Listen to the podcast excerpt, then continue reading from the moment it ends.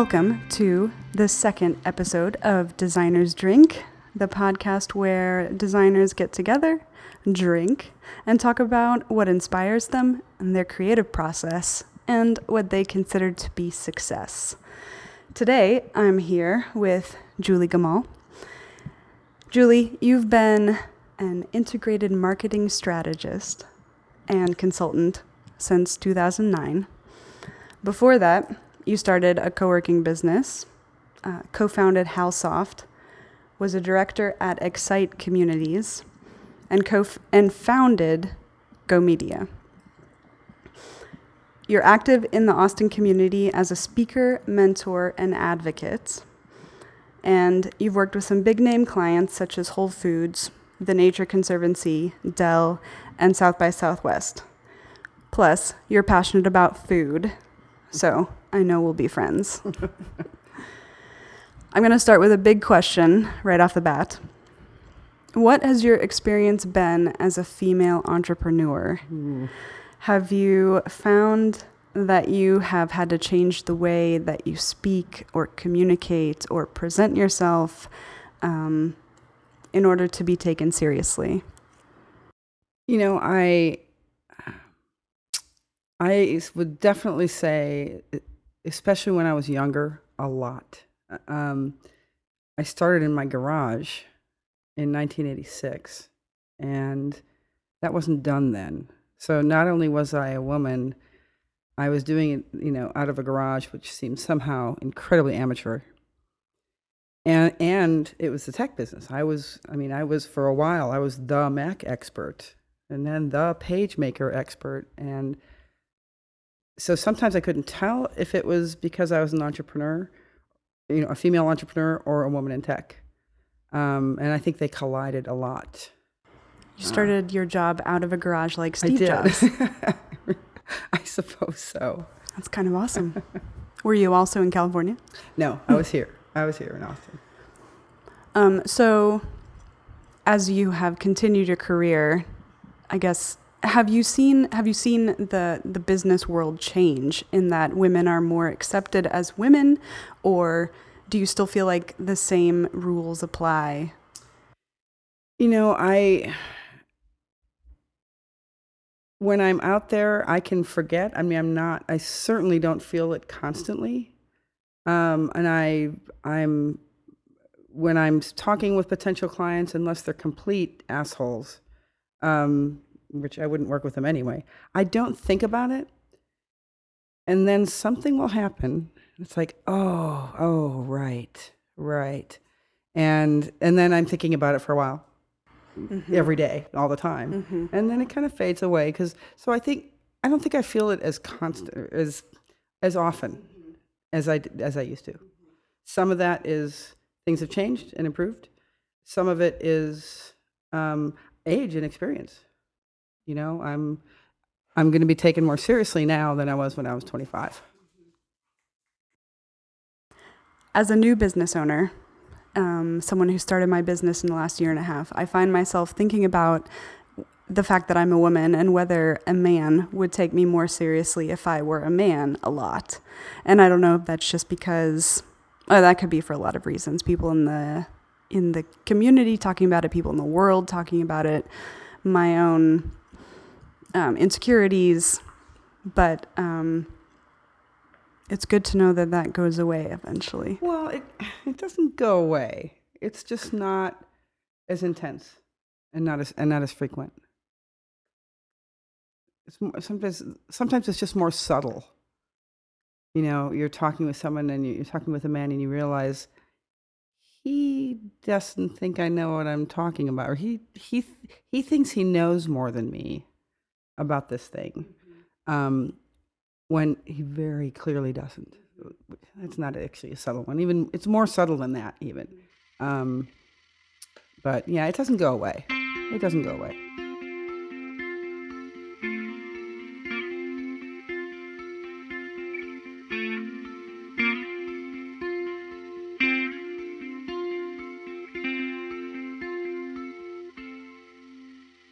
What are we drinking today?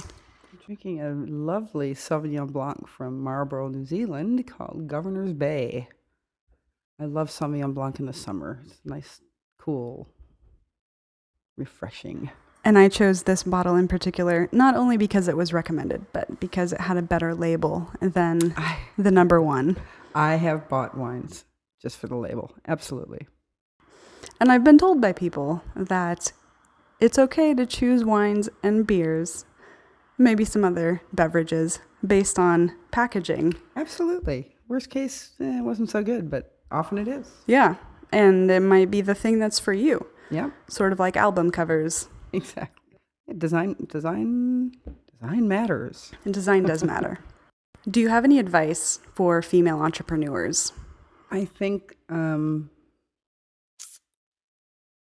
you know get to where you're you've cultivated a kind of confidence so that when you're confronted with something really sexist or, or even a little sexist to be able to just stand your ground It's like i'm not saying let it run off your back it's not it's not like that it's it's go ahead and respond and be honest about it So you call it out. Like that's sexist. Absolutely. Um, sometimes I can do it with humor. Uh, and sometimes it's just, you know, mm-mm, don't, don't do that.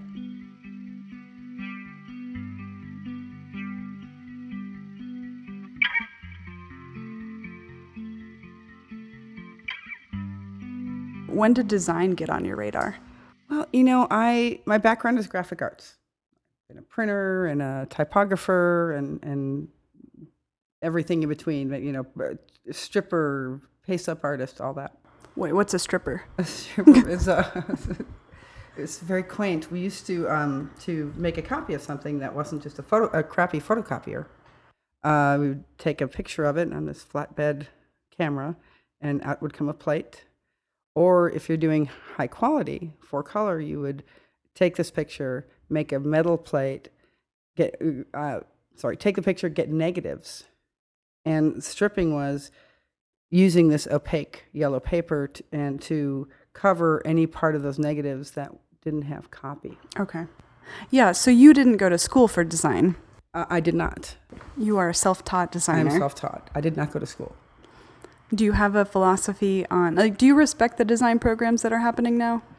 Um, some yes, sometimes, but I I do sometimes feel like I've seen a lot of students or people just out of school who have not been taught in a. It's not that they've been taught poorly; it's that they haven't covered the right skill set. Mm, It used to be when, I was, when it was a lot more analog, design students would come in and they'd have a portfolio of student projects, which is fine. hmm But they would be these 24 color embossed gold plated designs. You know, they weren't given any parameters. hmm Make something cool. It's like, that's not useful. Right. In some cases, I know they're being um, taught the tools more than the theory. Like, here's how you use Photoshop without addressing quite enough design.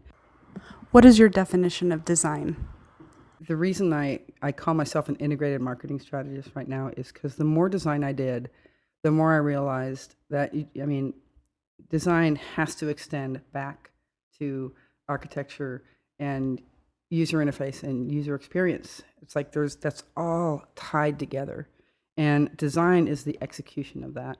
It's not just about making it attractive, but if, if it's made in a really useful way that is aesthetically pleasing, then then I think you have successful design. How did you learn web strategy, digital strategy? Again, I hands on. I built we Go Media. We built our first website in 1994. People hadn't heard of the World Wide Web. hmm Whole Foods was a was a longtime client. They were one of my first clients, and uh, we were doing newsletters and uh, signage and marketing materials, and even helping design stores. And I went to them and said, "We, you need a worldwide website." And we're like, "A what? No, we're not going to spend money on that." And I, I bought all my clients' domains because none of them would, and I knew they would need it. Yeah, yeah, yeah. So anyway, we went back, and uh, so Whole Foods said no, but we built one anyway. For them? Yeah. and uh, we showed, showed them. It was like, look, can we put this online? They're like, um, yeah. Like, had no idea what was going on. But we got a we got um, like six inches in the Wall Street Journal. So you were responsible. Grocery store goes online. for Whole Foods' 1st Mm-hmm. website. Yeah, What? without permission. But then I went back to him after the Wall Street Journal. I was like, come on, fork it over, you know, and they paid for it. That's but I really, it was by starting when it was, you know, Mozilla and and uh, Gopher Jewels, and you know, it was very. The web was in its infancy. As someone who um, didn't have any formal training in design or design strategy, web strategy, how did you even get Whole Foods as a client? We were doing design and production. Go Media had a good reputation, Mm-hmm. and I was still at that point known as uh, an expert on some uh, in Mac PageMaker newsletters, that kind of thing. Mm-hmm. and so they they called me their marketing direct, marketing person of some sort called me and said we think we need a newsletter.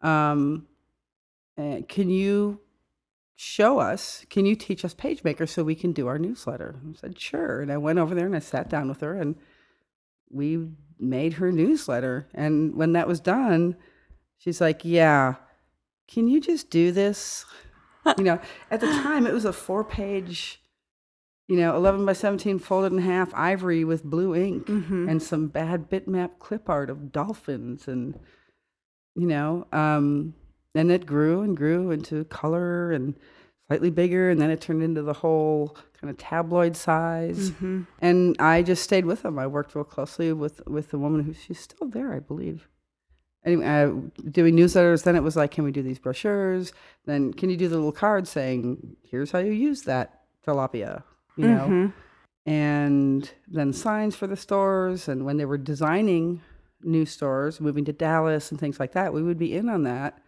because they were realizing that the you know, all those pieces need to fit together That's for a good experience right Mm-hmm. What book do you think that every either designer, UX, UI person, or the inmates are running the asylum hands down. Okay, Doug- i think it's douglas cooper is that right? I have to look that up. The inmates are running the asylum. It's one of those books that it's i mean i think it was the early early aughts early 2000s um, that changed my world. It was it was uh, it's about user experience sure it was called that then even but it's what tied everything i was doing together. Trying to make things work trying to make things usable trying to make things fun but it was but they were somehow disparate. You know i wasn't tying that into here's the process that represents what i'm do what i do mm-hmm. right? I was going out in the world and i would see things and be like it doesn't have to be like that. Mm-hmm. and i am i can't figure this site out. I am not stupid this is bad design Mm-hmm. and when i'm helping people with you know whether it's friends and relatives or clients when i'm helping them do something on their computer one of the first things i tell them just so you know if you feel stupid using the software or using this website it is not your fault you are not stupid Right. it's bad design Probably not You their know? fault. Eh, well, probably, yes, there is such a thing as user error. But really, um, in most cases, you know, these are smart people feeling stupid, and that's a horrible user Right, experience. right, yeah. You know, Mhm. someone's trying to use your product, and their first experience is, I'm stupid. I Mhm. hate this. Yep. Not good. My mom got an email from Books a Million. It was advertising like a coupon. Like bring it into the store, you get X number of dollars off. So she printed out the email, took it into the store, and uh, they said, no, you were supposed to click on something that wasn't labeled as a button Right. in order to bring up the coupon, print out the coupon. And I said, that's probably not your fault, mom.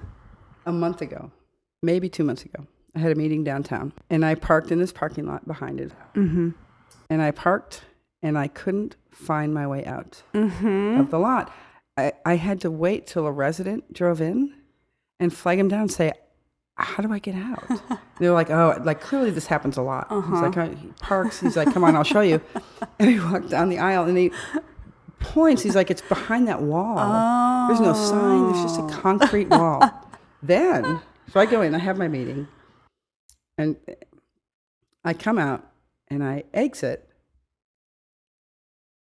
I could not figure out how to get. I have a picture of this sign. It's just like, what the fuck? I was just, I had to call customer service. I'm not kidding you.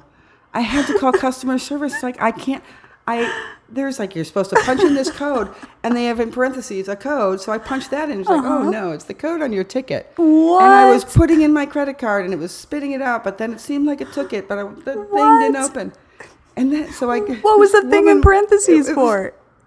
like, could you not have used one, two, asterisk, asterisk, or so, anything, Mm-hmm. anything? So I, I get customer service help, and it's like, I know this isn't me. Holy crap. and uh, at the end of the call, she says, be sure to check your bank statement. 'cause- so to make sure we didn't triple bill you. Oh my gosh. I mean, this is this is people who don't think design is important. mm-hmm. Who try to cut was pretty. It was red and yellow and black, and you know, Oh, it was, man. actually wasn't Or pretty. but it's for people The wrong definition of design. right. Mm-hmm. and they don't think that piece of it matters. I have so many people who think if you started it from the design, if they come to you saying, "I want design," and you say, "You know, we need some strategy or Mm-hmm. we need a plan," and like they don't want it. It's just websites are easy, Mm-hmm. and you know, I come back with you. You wouldn't build a house without a blueprint. Um, Exactly. But sometimes you come at it with, here's what we need, and we know how we want this machine to work. And then they think, well, just do it Mm-hmm. because the good design they see is invisible. It just works. So just make this work. Just do something simple, Right. right? Like, do you know how much Which is thought much harder goes than doing into something, simple? something complex. Mm-hmm. I can make you a really complicated website really fast. Mm-hmm. Yep. As someone, as a fellow like strategist, Mm-hmm. I appreciate you. Well, and that's something that's changing, right? People are get, are realizing how important it is, which is a so you feel like you have seen that shift in the industry. Oh yeah, yeah. And for me, what helped making that shift is to try to not ever do a single web, not to de- develop another website ever, ever again. I was having trouble selling strategy when I was coming at it from the design and development angle, Mm-hmm. And I started coming at it from the design or from the strategy angle. Mm-hmm.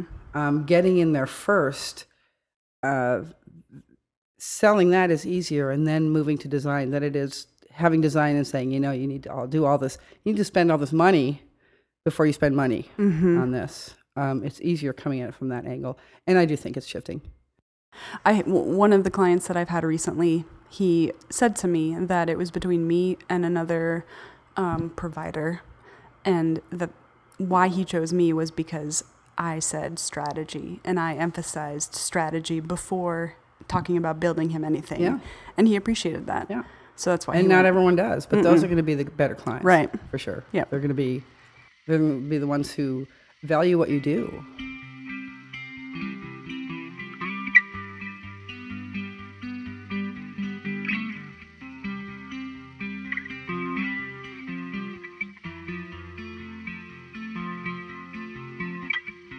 Another part of your bio that really stood out to me.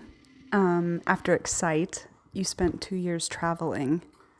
Uh, I did. Um, actually, it was sort of during and after. Okay. Excite. Um, after about two years, a little over two years at Excite, um, it was pretty grueling. I mean, it was a blast, but it was long, crazy hours. It was really intense, and uh, they pretty much insisted all the senior people. They insisted you, you have to take a sabbatical. Oh, nice. You have to take a sabbatical. And I was like, well, okay.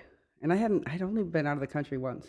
I'd been to Israel on business thing, and then I went to Prague for a week as vacation.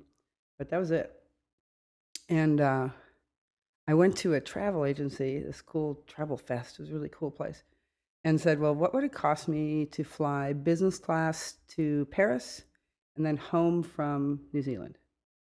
Said, well, you know, if you're going to do that, you might as well just get a round the world ticket. I was like, huh, really? And it was, you could get these tickets that um, you could stop as many times and anywhere you wanted as long as you kept going the same direction. And uh, two weeks later, I was on a plane. And uh, I didn't do any planning. I probably should have. Uh, uh, I literally I got to Paris and went to the train station and said, you know, what's the first train south? And uh, it was it was a hell of an adventure. I so it was four months. I was gone. I followed the summer around the globe, and uh, it was amazing. It was profound. Wow. It was profound. Uh, yeah, it was fantastic. And when I came back, um, the culture shock coming back was big. and uh, yeah, I did a bunch of traveling. I did uh, Southern Africa and uh, different places in Europe, and did a bunch of diving. Went went diving with white shark, great Wow. white sharks. It was awesome. Um, yeah, I just was adventuring for a while. That sounds amazing. 2017 is going to be my year of a digital nomad life. Awesome. Awesome. Yeah. I'm planning on going all over the world, Cool. working out Do of it. hopefully finding. I, I want to go places where there are co working spaces Mhm. already Mm-hmm. so that I can network and have like a community and have internet and, you know, things Yeah. that are kind of important was- to business. When I did my trip, there was, you know, I didn't have, there were no phones. Mhm. There was, I didn't have a computer, but there were internet cafes. hmm Totally unreliable. But every Mhm. so often, I'd find one, and that's when I'd do an email home, you know. And um, there's a place in Turkey, Bodrum, Turkey. It's a little tourist place down the coast. Uh, and there was an internet cafe. And I have a lifetime membership there Really? because I fixed their network. Oh, that's awesome. So, how did your traveling influence your design or your goals as a person? just enormously. I think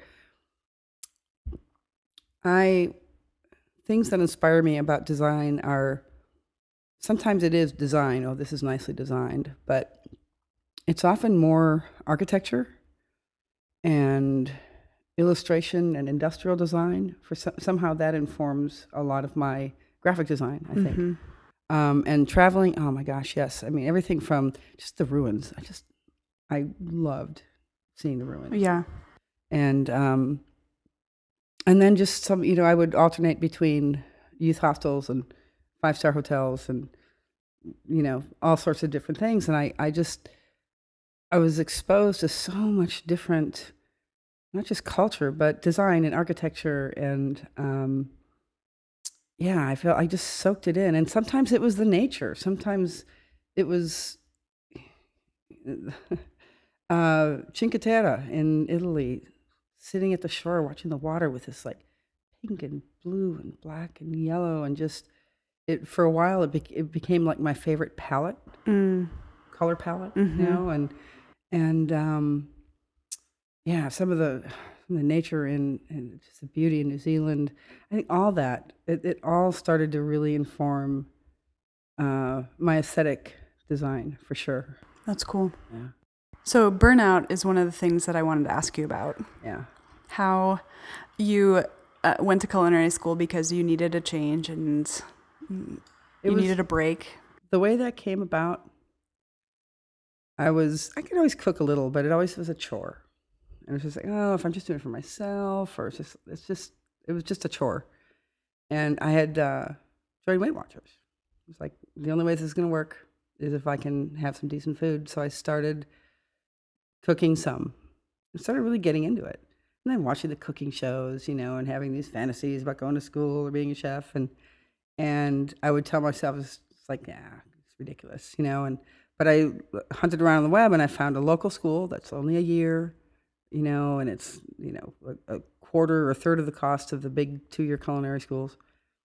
And I did those chat with someone online, and, and it wasn't a bot; it was a real person. And uh, I had been, so I'd been looking at the site. I get this email referred from a friend saying, "Hey, um, I know this is probably not your kind of project. It's pretty small, but someone really fucked up my website, and can you fix it? I'm sure it'll only take a couple hours." And I was like, how do, you, "How do you know how long it'll take?" And I'm like, I'm slamming on the keyboard, and I'm scowling, and I'm pissed off, and it's like, I'm so tired of this. And then I'm on the website at Escoffier, it's the, it's the Auguste Escoffier School of Culinary Arts, and I did the live chat thing. And I realized I was sitting up straight and smiling. It's like, you know, this would be a really good thing. And I was I was waiting for a house to sell, for and before I was going to have enough to be able to do that. Like, you know, if I'm still this excited about it after I sell my house, I'm going to do it. And that actually ended up being like nine months, but I was still that excited, and I went, and it was so fun. And that has informed my design. How so? Um, plating food is there's ways to make it beautiful, and and beauty is a part of taste. Like you, how a food how food looks to some extent informs how it tastes. Sure. And I'm like I'm okay at it, but there are people who are really good at it. There's a pastry class next door. We did a little of that, but I mean, they're artists, you know, and it was a different, you know, it's a different uh, it's a different venue, it's a different it's different materials and it just like all that stuff I just kind of it just kind of soaks into me Mm-hmm. and inevitably um, influences what I do, Mm-hmm. how I design. What are you working on these days, design wise? Um, design wise, I'm. I have a very good friend who's opening a coffee trailer. So I'm doing all her marketing and design. Catahoula Mamas Catahoula Mamas. on Oltorf at the ABGB. Oh, yeah. Okay, if you're in Austin, go check it out. Is it Yeah, open yet? It's opening um, August 6th. So I'm doing that. And then I also have, it's not so much design, it's more strategy, but it's a really cool gig. I'm doing uh, marketing and content strategy for Amazon Prime. oh, nice. Yeah. So that's really fun.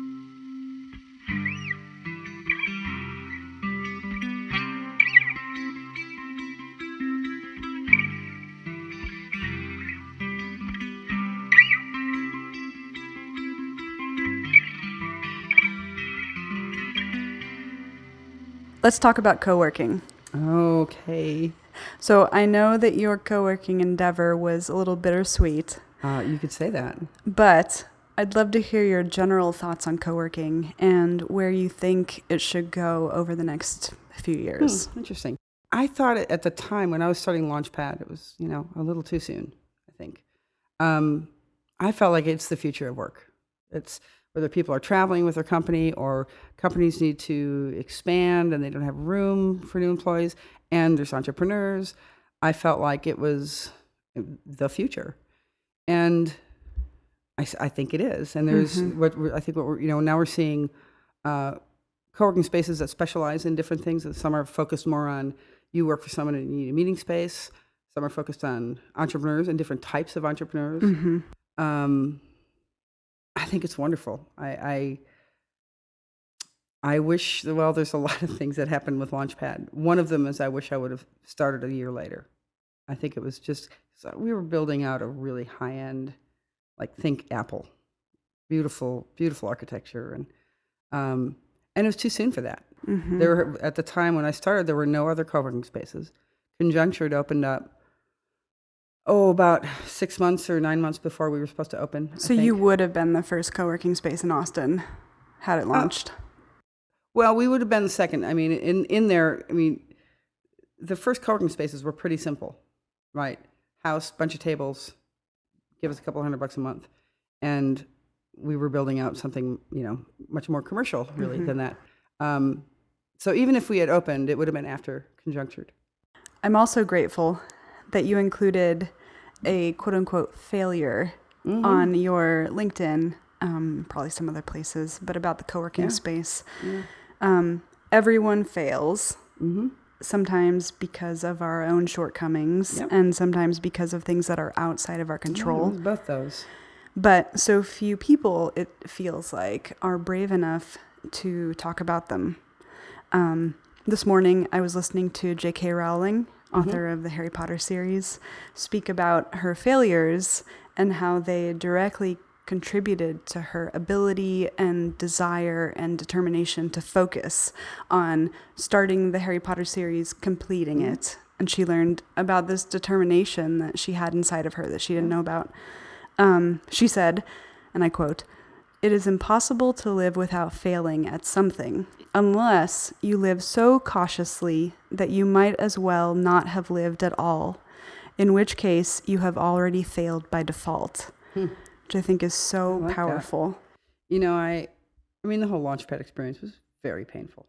It was very painful, and um, it was quite a while, maybe even a year, before I publicly told the story. It wasn't that I was like I didn't hide it from anyone. I just wasn't doing things publicly much. And there was a group called Sharp Skirts. It was it was women entrepreneurs Okay.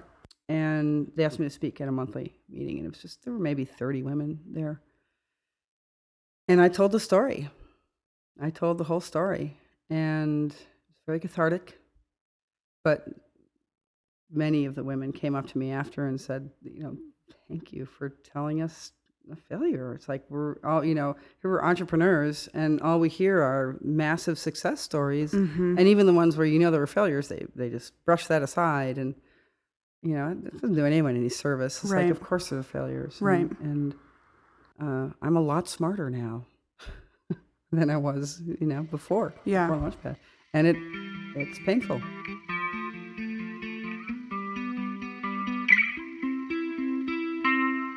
So, on the flip side of failure, what do you consider to be success?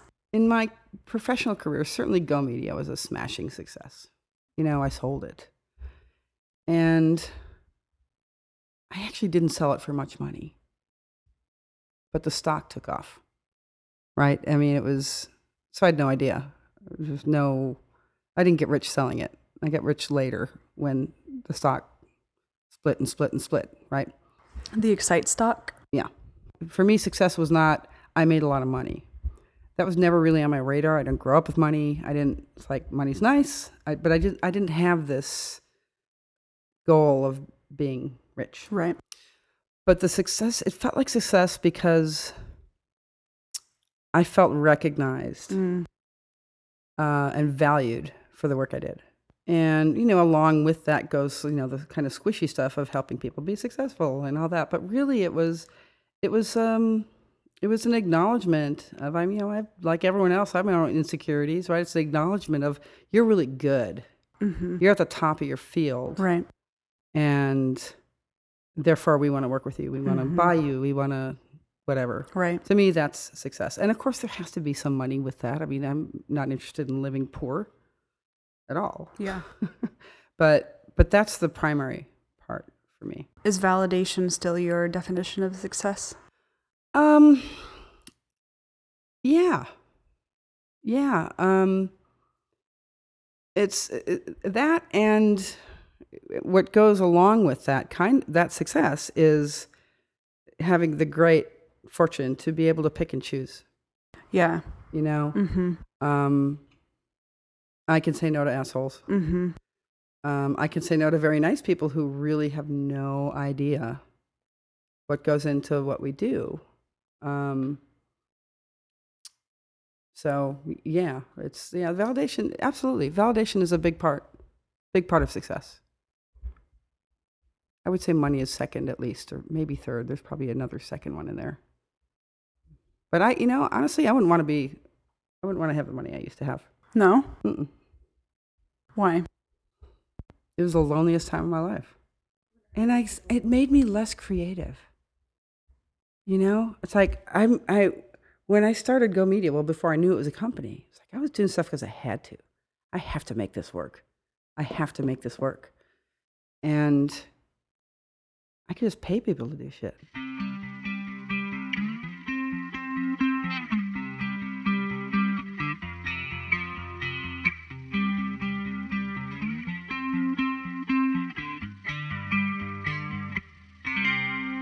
Let's talk about Austin Freenet. Oh, yeah. You're co-founder That was cool. I am co founder. of Austin Freenet, Yeah. which aims to bring community computing to traditionally underserved markets in Austin. Correct. Tell me more. Um, it was 1995, and there was a national group called that was Freenet, and you could get a franchise for your city.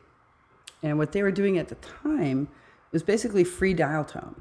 It's like, you know, if people can't afford dial tone, they probably can't afford computers. Mm-hmm.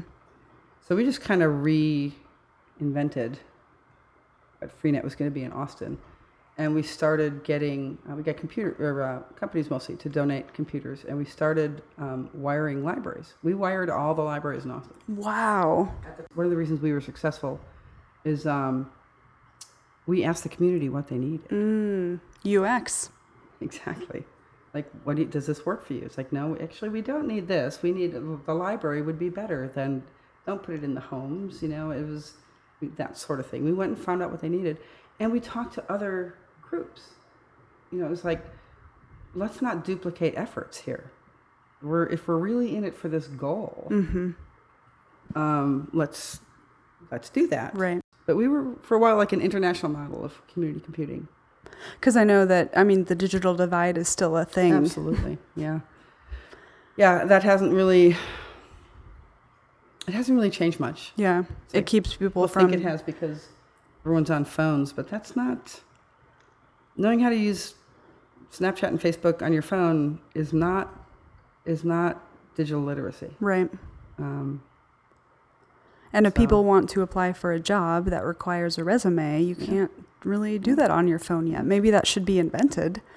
Um, But at the moment, you need a computer. know I there are an astonishing number of young people, young being, you know, late teens, early 20s, who know nothing about how to use a computer. You know, if they haven't followed a career that requires it, Right. For example, the culinary arts, Really?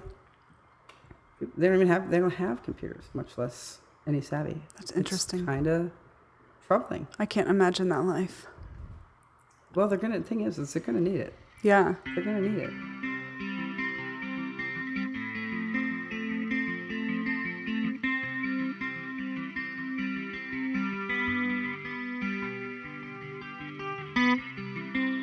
Your agency, Go Media Inc., was at the forefront of desktop publishing and using the internet for business. What do you see as the biggest downfall of most agencies, and what do agencies need to do better? Um, there are still some agencies, the big agencies, who have been around a while, who still have not figured out digital. They still silo it, right? There's the computer people over, the web people over here. Um, and the other thing with smaller agencies is kind of what we were talking about before, which is the lack of focus on strategy. Um, some of that is, you know, they've got this whole process of discovery and, and creative brief and production, but it's sometimes I don't. I want to qualify. it's Not everyone. Sometimes it's just lip service. Um, whereas, like discovery is not strategy, and I think so. I think they're not valuing strategy enough in a lot of cases, and in some cases they're even worse. And this has always been the case. Um, they're just doing what the client wants. Right. Well, I pushing this, back want- can be I hard. want this blue. You know, um, and that kind of. What do you? How do you react to minuscule, seemingly minuscule, like requests like that? Um, I, I get pretty pissy about it, which is not. I'm not very diplomatic. Um, and I, I try not to go to sound like, look, I'm the designer and I know best. Um, but I will say, you know, this is not helpful. And here's what I'm trying to do for you. Mm-hmm. You need to let me do this. And we can talk about why this why this works and why that doesn't work. And um, really, a client who's going to come in and say, "No, I want Comic Sans," I've likely weeded them out before. Right, right, right. Yeah, usually it's not that Yeah. drastic. Although it happens, it happens. I had one recently. Really? Yeah. Comic Sans. And I didn't know. No, it wasn't Comic Sans. but it was. It was. Um, you know, I did this fabulous logo and put the business cards together, and they gave me a sample, and it was like completely changed. The logo was there, but everything else was completely changed. It was Times Roman, in just like this traditional layout. I was like, Mm-hmm. he said, "Well, we just move things around." Like, you know, What did you hire me I for? was, yeah. Um, but lots of really micromanaging, and I didn't catch it. Yeah. I didn't catch it up front. Um, usually I do, because I'm not I'm not very good at dealing with that actually. So you just reject clients who you think are going to be micromanagers at the outset? Um, yes, because what that tells me is they're not valuing what I do, Right, right. and if they don't value what I do, everything I do is going to piss them off, and it's going to be too expensive, and I'm going to spend Right. as much time explaining as I am working. No, that's And good. Usually, I can catch that pretty quickly. That's good advice. What's involved in your strategy? Well, um, sometimes it's getting. It starts with teasing out the ultimate goal, what someone's trying to do. Whether it's we need to be um, irrelevant Right. with with Right. Not irrelevant, but we need to be not needed. Right. We need to work ourselves out of a job Right. for nonprofits. Right. Or like um, APA, Austin Pets Alive, um, and that's a, a pro bono I was doing. Started with, well, we need a, we need a new website. We need to grow up. We know our website's a pain, so I came in. It's like, okay, well, what are we trying to do with your website? That's where I start. It's like, well, you know, get animals adopted, get animals fostered, get donations. Well, which is really important.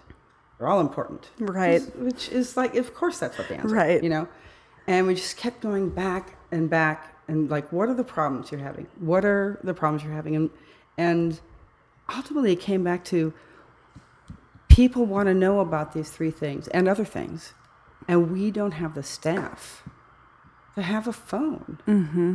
We use Google Voice and transfer it from person to person. They're on call and they never answer it because they're too busy.